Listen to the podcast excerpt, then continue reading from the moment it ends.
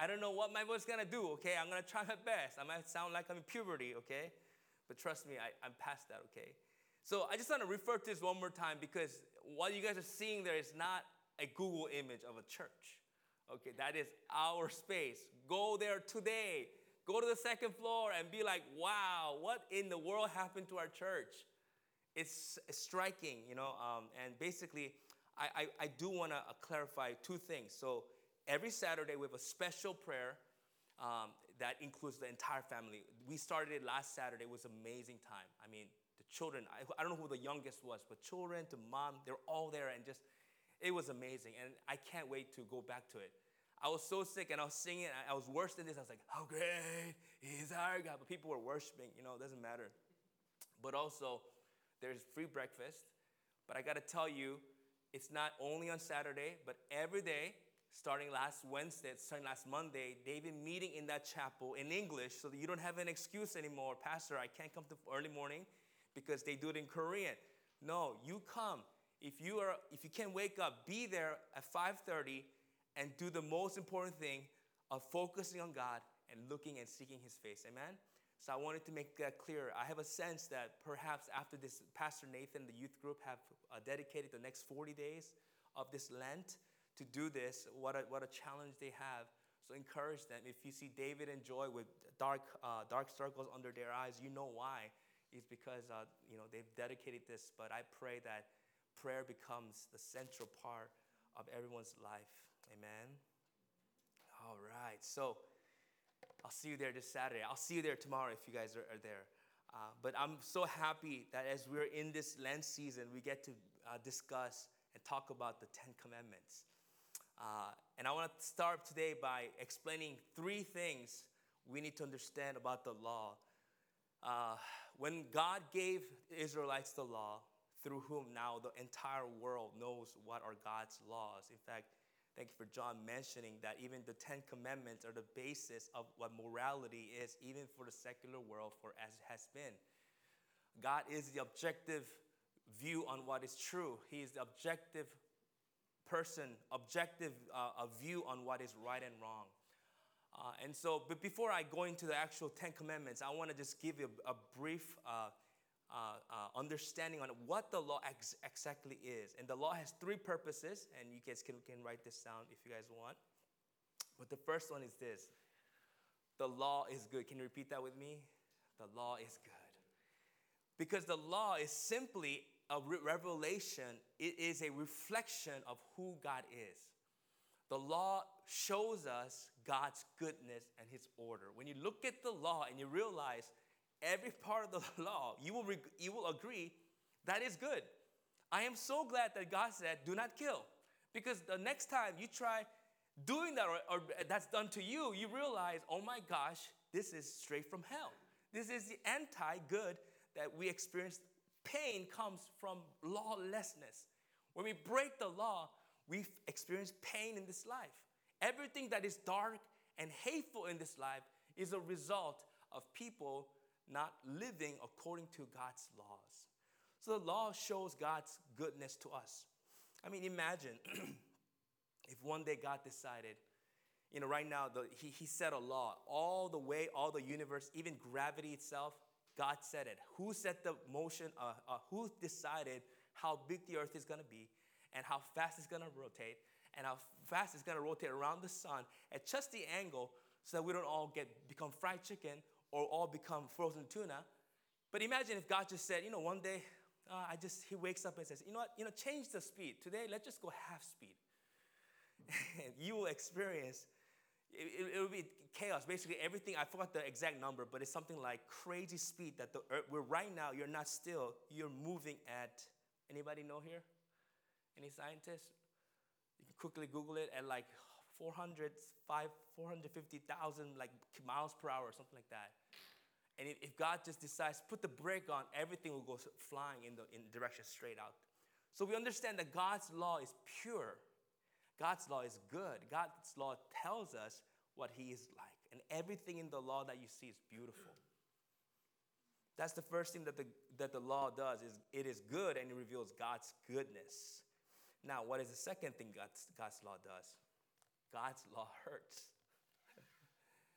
because he is good and we're not. And basically, the problem with the law for people is that God is good, God's law is good. We're so glad that God created the universe and he put it in, the, in our DNA to do certain things.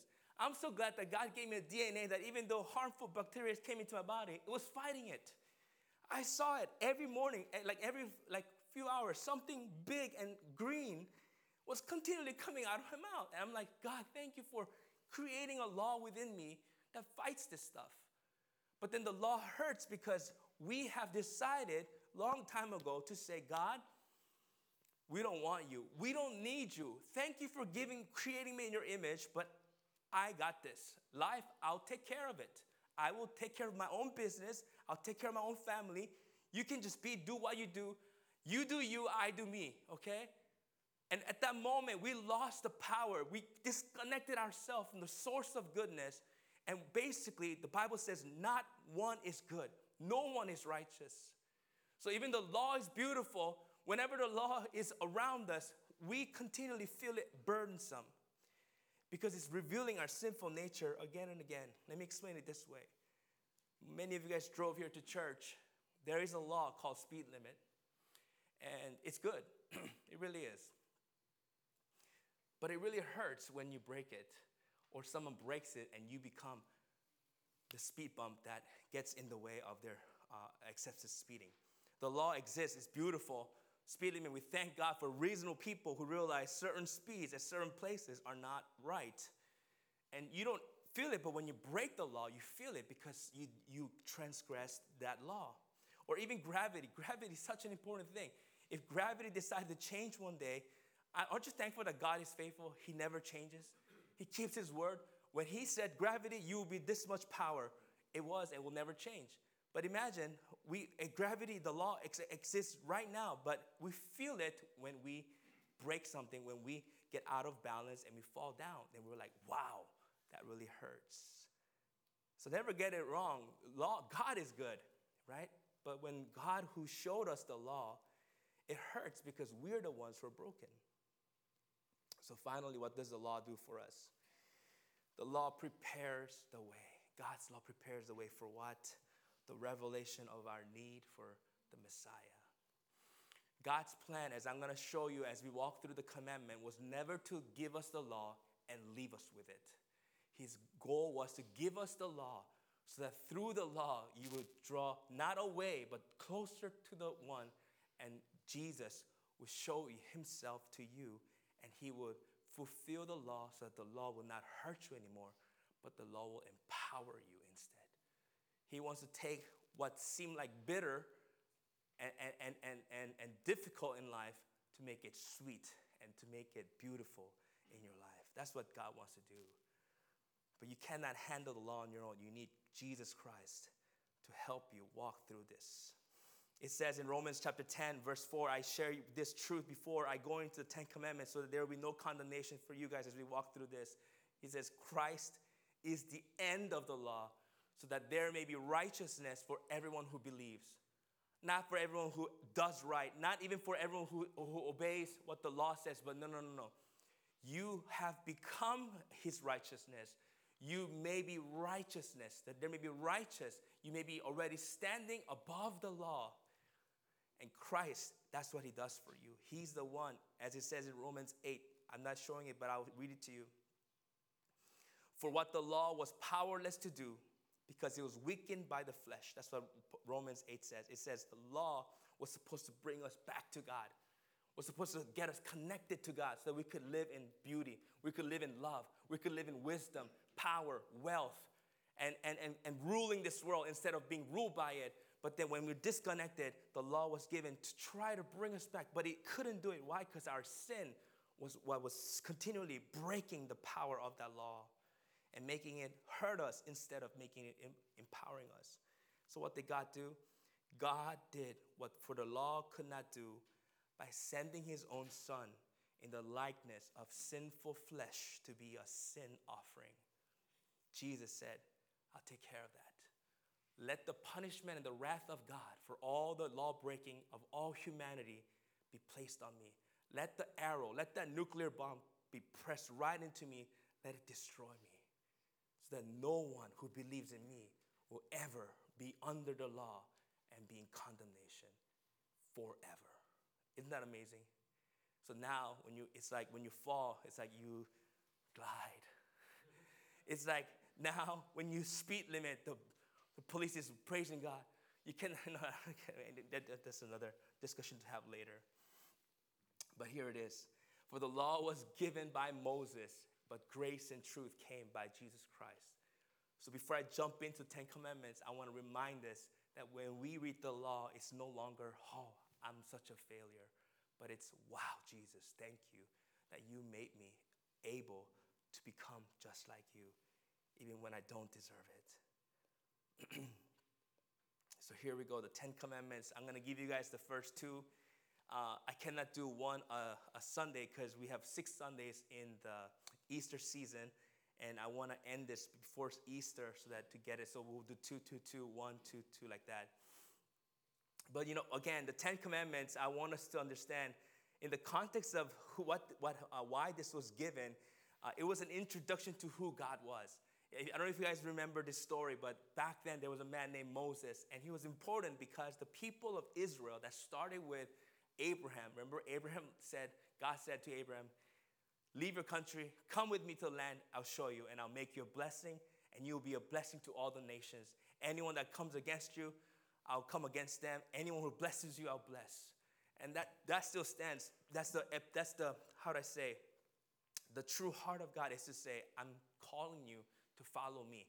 So after Abraham did that, you understand the story of Jacob uh, and, and, and Esau and then how he had 12 uh, children, Isaac, I, sorry, sorry, I skipped Isaac, and then the Jacob and the 12 sons, and Joseph, you know all that story, fast forwarding.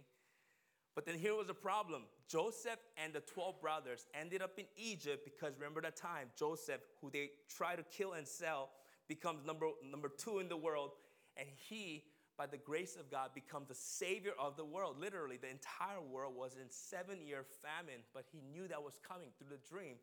And so the people of Israel, they stay there and they thrive. Do you know how many years? For 400 years. So after 400 years of not really knowing their history, because imagine what any country would be in 400 years.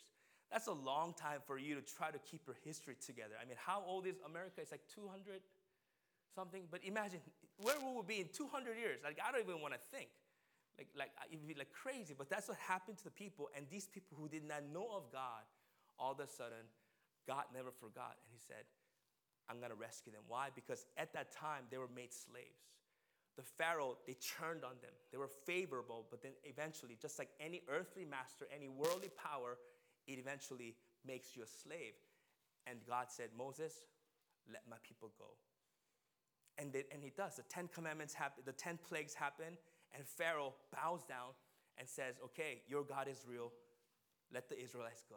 But here's the problem they go to the wilderness, and now you have more than a million people following this one man who's saying that there's a God named Yahweh, and he had made a promise to your forefathers about 500 years ago, and he's gonna keep his faithfulness because God is faithful, he never changes, and he wants you to trust him. And the people are like, Who? And so finally they get to a point where they say, You know what? God is like, hey, those are my children, Moses, and this is how we're gonna do it. We're gonna come together and we're gonna make an agreement. I'm gonna teach this young nation, think about it as a little baby, as an infant. Exodus was literally like a birth of a new nation. A brand new infant, they have no idea what's even left or right, they don't even know. But then the Lord says, I'm gonna raise them. Even though these children don't recognize me as father, even though they will never thank me, I love them, they're mine. I'm not gonna dis- abandon them. I'm going to raise them. And so the law was given. You know, these days, uh, as I raise kids, uh, I realize so much. God is taking me to school, teaching me the, real, the truth of God's word and the truth of humanity and the meaning of life. I don't know if for many of you guys who did raise kids if that was so meaningful for you, but for me, it's been life changing. And recently, uh, a new struggle has come to my family uh, with my son, Hael. He's just turned three. And these days, there's a trouble that we're having is that he's not eating. Uh, can I have a show of hands who are like, yep, I know what you mean. Right around uh, being three, three years old, can, any parents? Is it just my son? Okay, thank you. Thank you for being, yeah, okay, okay. John, were, were your kids? No, they were, no problem. Eating? Good, good, yeah. My, my son once was, you just put anything in his mouth, he'll eat it. But after he started going to preschool, I think he has some kind of a stress right now. He just won't eat. And so if you guys see him later, he'll be very skinny. Some people say, oh, you're handsome now, because he lost a lot of weight. Um, but these days, there's a huge struggle. He doesn't want to eat. And part of the reason is because he has tasted chocolate, he has tasted snacks. He knows what cookie is, he knows what chips is. So even though he says, I am hungry, I'm, I'm full, I'm full, you know, when the snack come out, he's like, you know. Um, but here's the thing we as parents obviously know better that if you live your life on chocolates and snacks, you're gonna die. Amen? How many of you parents here think that you know better than your, your children? I just want to ask uh, Sharon. Do you know better, or does Eileen and, and uh, uh, Ellie know better?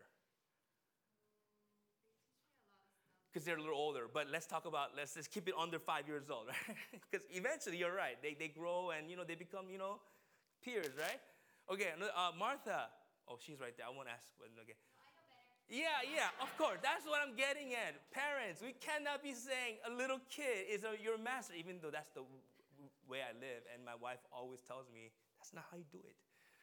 Any other parents? Um, Jeremy, dost thou knowest better than your sons? Or do they know better than you? Thank you for being honest.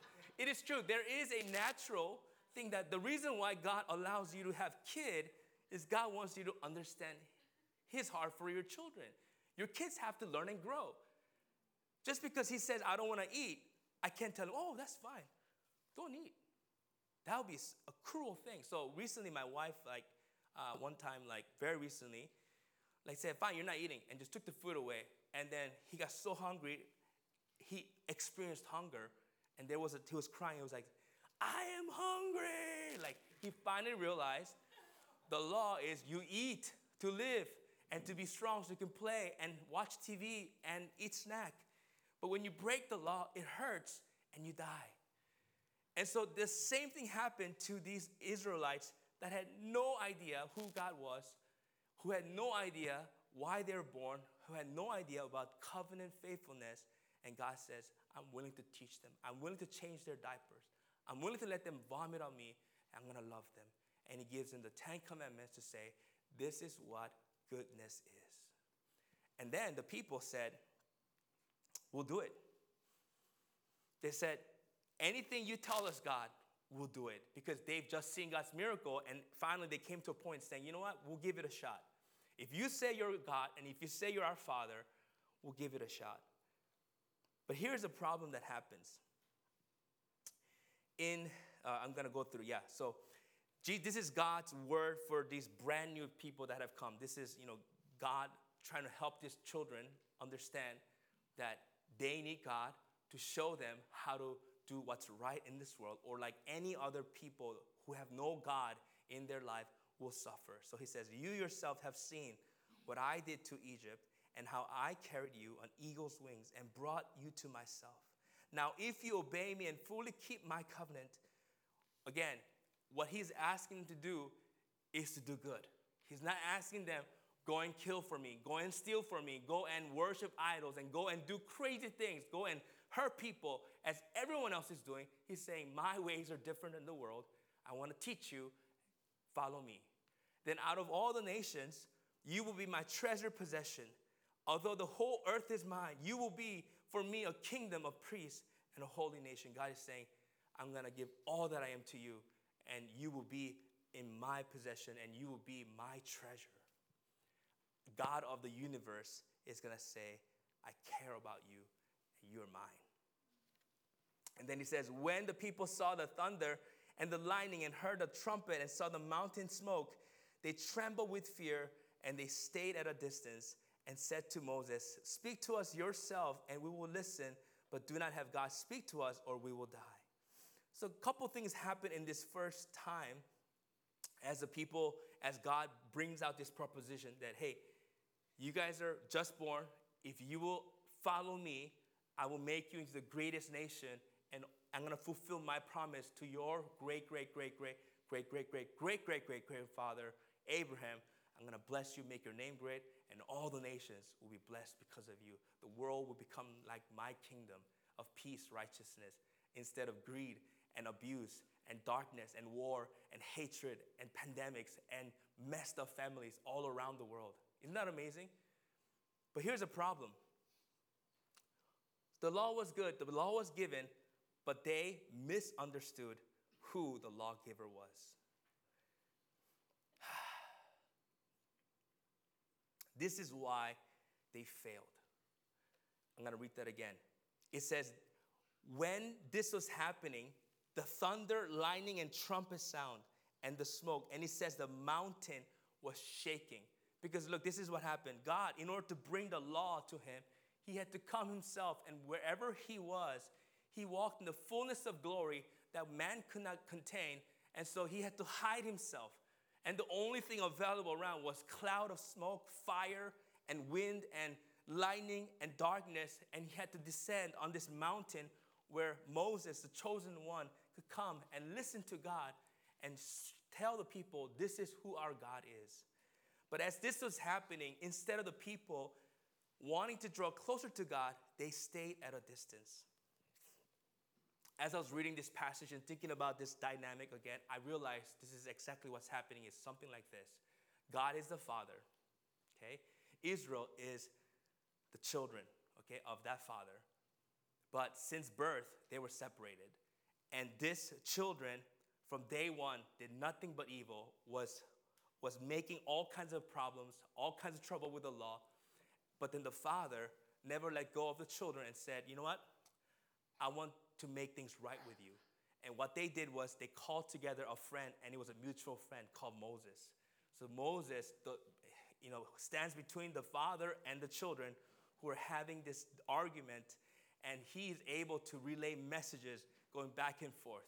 Because even the father saying to the children, "Come home," the children are saying, "No, no, no. I like the way we are." eventually Moses has to become a lawyer and bring out the terms, and then finally the people agree. But it was never God's, God's intent to have someone mediate. He wanted his children with him. But then look what it says. So Moses, who has seen God face to face, he's saying, Don't be afraid. God has come to test you. He's saying, Listen to me. I've seen God, and He is good. He showed me His glory. I, I speak to him face to face, even though I didn't see his entire face. I saw him walk in front of me, and he said, I am the Lord. I am the Lord, the, uh, the Lord, the, the Lord, God. Oh gosh, I'm, I'm, I'm messing this. Sorry, guys. You guys know what I'm talking about. When, when, Jesus, when Moses says, God, I cannot speak on your behalf. You're going to show me who you are. Show me your glory. And the Lord walks in front of him and says, The Lord, the Lord, loving. Somebody bail me out. Okay, I, I'm going to do that again next time. But basically, he says, I am good and I am loving kind, kindness and I am slow to anger and merciful.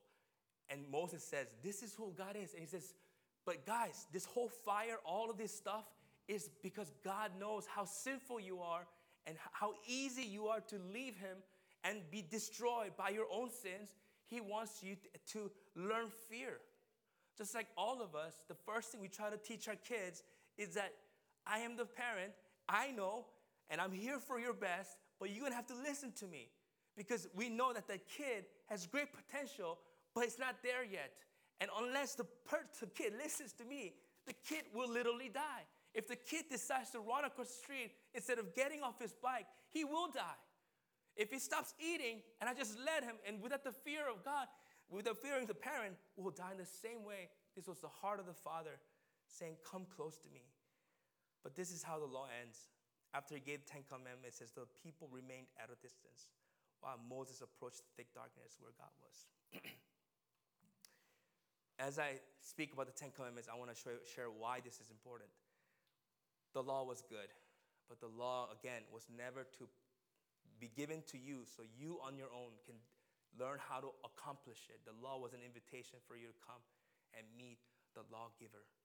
The law was just a temporary revelation until they could come and meet, the, God Himself. And thank God that you and I have done that. Jesus says, If you've seen me, you've seen the Father. It's not two different persons. It was never the smokes and the, the anger and the fear. It was always about meeting your Father and understanding how good and wonderful He is. It's just like, and I'll give an example. Many of us have uh, had experience of trying to assemble something uh, really complicated, maybe something really expensive, something really uh, new, something really uh, important for you. Uh, I don't know. But many of us, you know, we let's say we, we take the manual, and sometimes it can be frustrating, you know. But let's imagine there's a 10,000 page, you know, manual, and this is the most important thing important thing for your life. If you don't put this together, your whole life falls apart. While you're given that assignment that everything hangs in the balance, as you're trying to do it and you're doing it again, you're on page 700, 700 and you go back to page one and you do it all over again and it doesn't work and you're sweating and you're losing time and you're frustrated. The one who made the device and the manual is standing right there saying, Hey, would you like some help? Would you like to get to know uh, how it all works?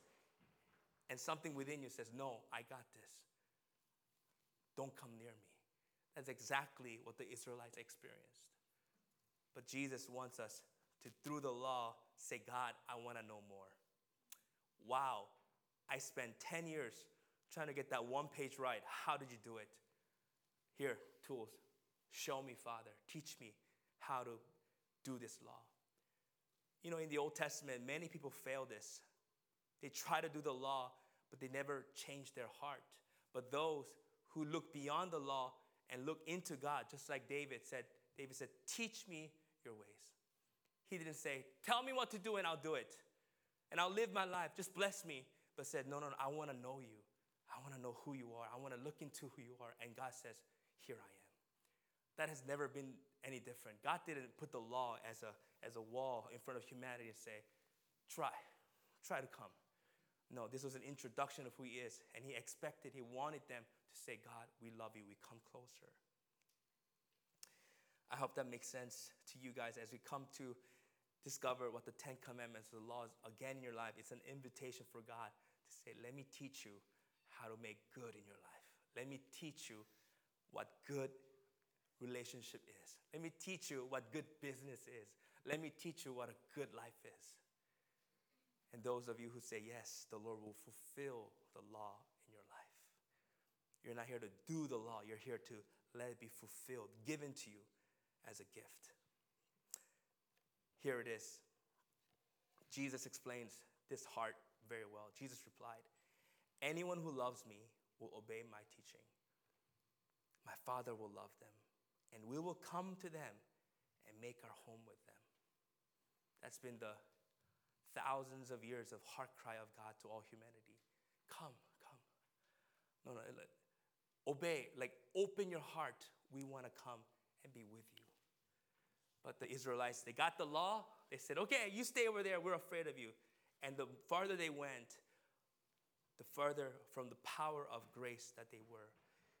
You know, before I, I, I bring this close by introducing the two things, um, last week I talked about how the the, the man who was uh, forgiven $10 billion, uh, you know, failed to forgive someone who, someone who owed him 14000 And in fact, everything he was forgiven was charged to him, and he spent eternity in hell.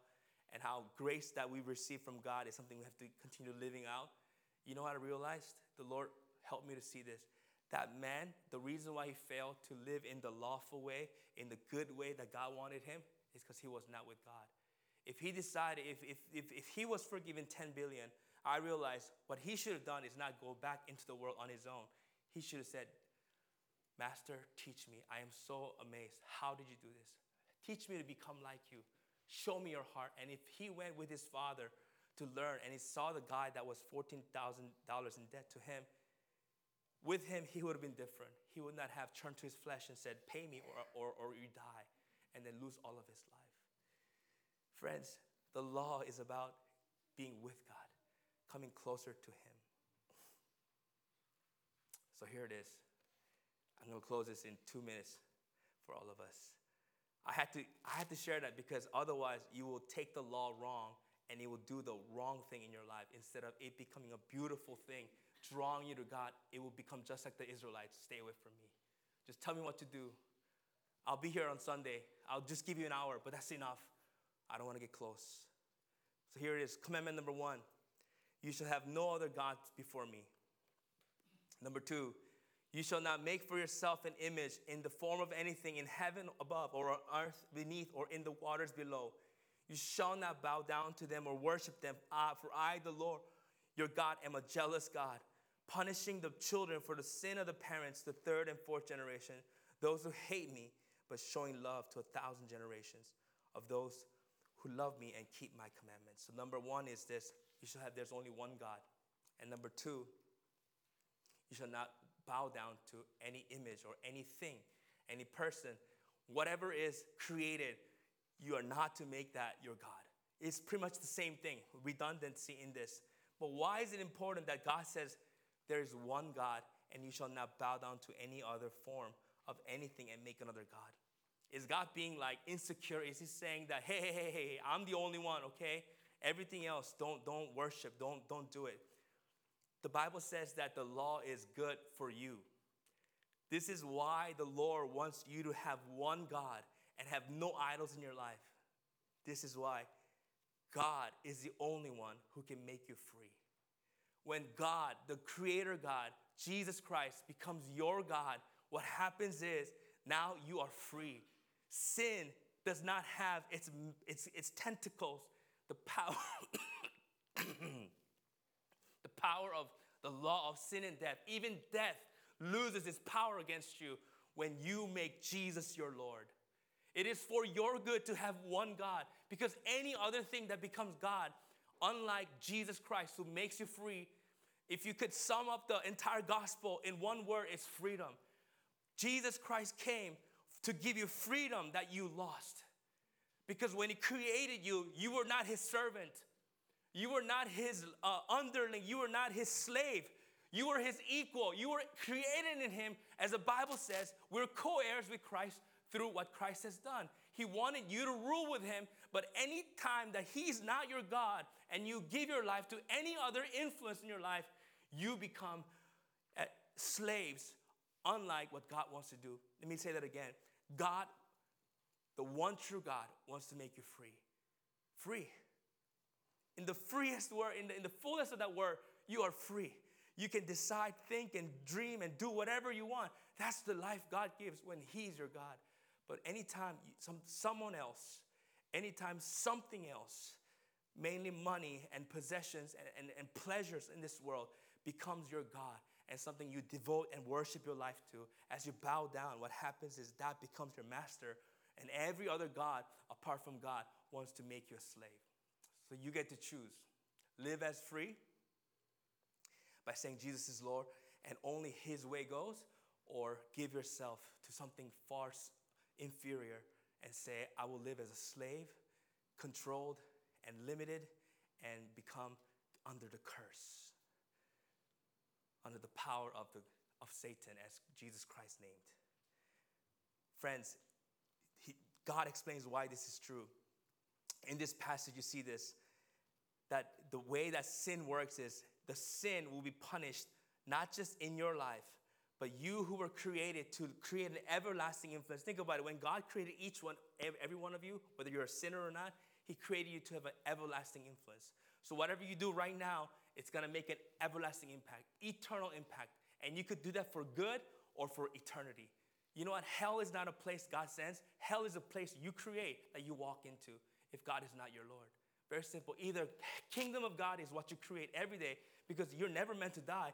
Everything you do right now, everything you invest is for the kingdom or it is for hell. There's no other choice. When God is your God, you make an impact for kingdom. When, when something else, someone else is God in your life, you're creating another thing.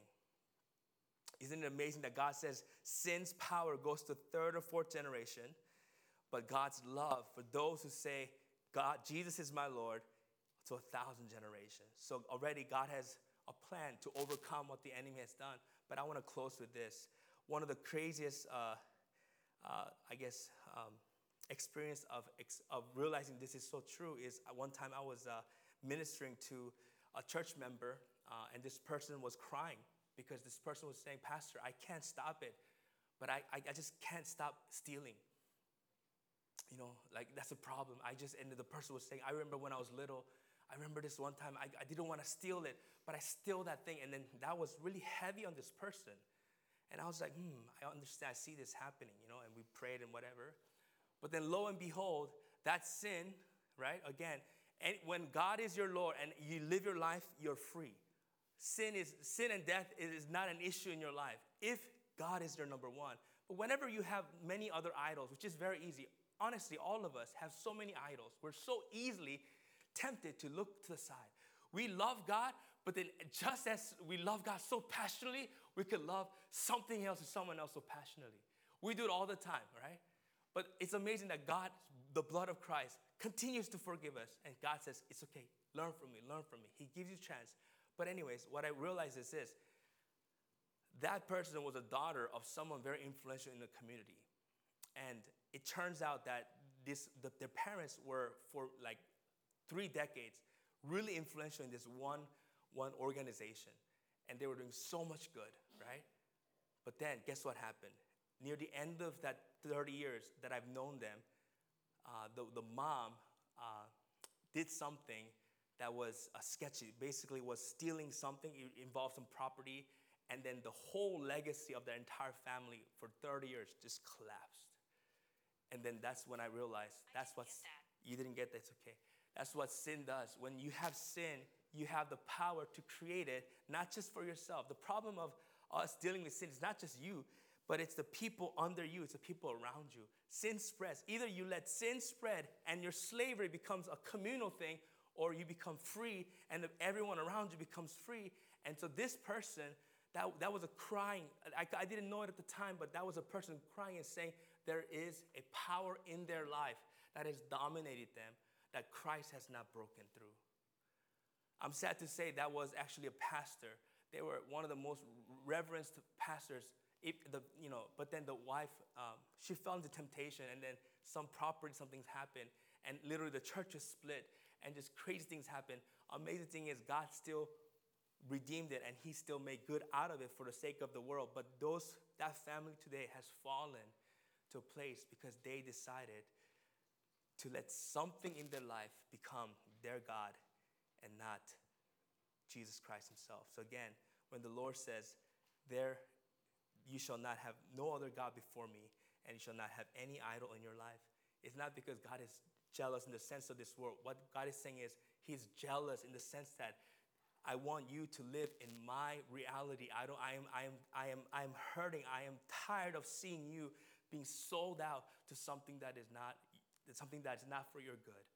And so I pray that as we go through this Lent season, the Lord will deal with your heart. First of all, making sure in your own heart who is the Lord of my life? Who gets to decide what happens in my life? And I pray that every that the Lord will in this Lent season begin to reveal to you the idols that were controlling you that you didn't even know the masters in your life, the gods in your life that you didn't even know were controlling you. You thought Jesus was the Lord your entire time, but God, let God show us, truly show us the idols that are still making us slaves. And I pray that the Lord will deliver you, make you free from the power of sin once and for all in your life. Let's pray together. God, I thank you that you want nothing but good. Help us today to trust you like never before. To know that I found my home in Jesus Christ. This is where I belong. And I thank you, Lord, that we do not have to carry out the weight of the law on our own. We cannot. We cannot support it. We cannot uphold it, God. But thank you that you have already upheld it through Jesus Christ. Right now, I receive, Lord, we want to receive the blood of Christ again that says to us, It is finished that says to us, You are not condemned, that says to us, You are righteous. Help us to hear this and let us run to the Father. Let us run deeper into who you are. Help us is our prayer. Help me, teach me to fulfill the law as Jesus did.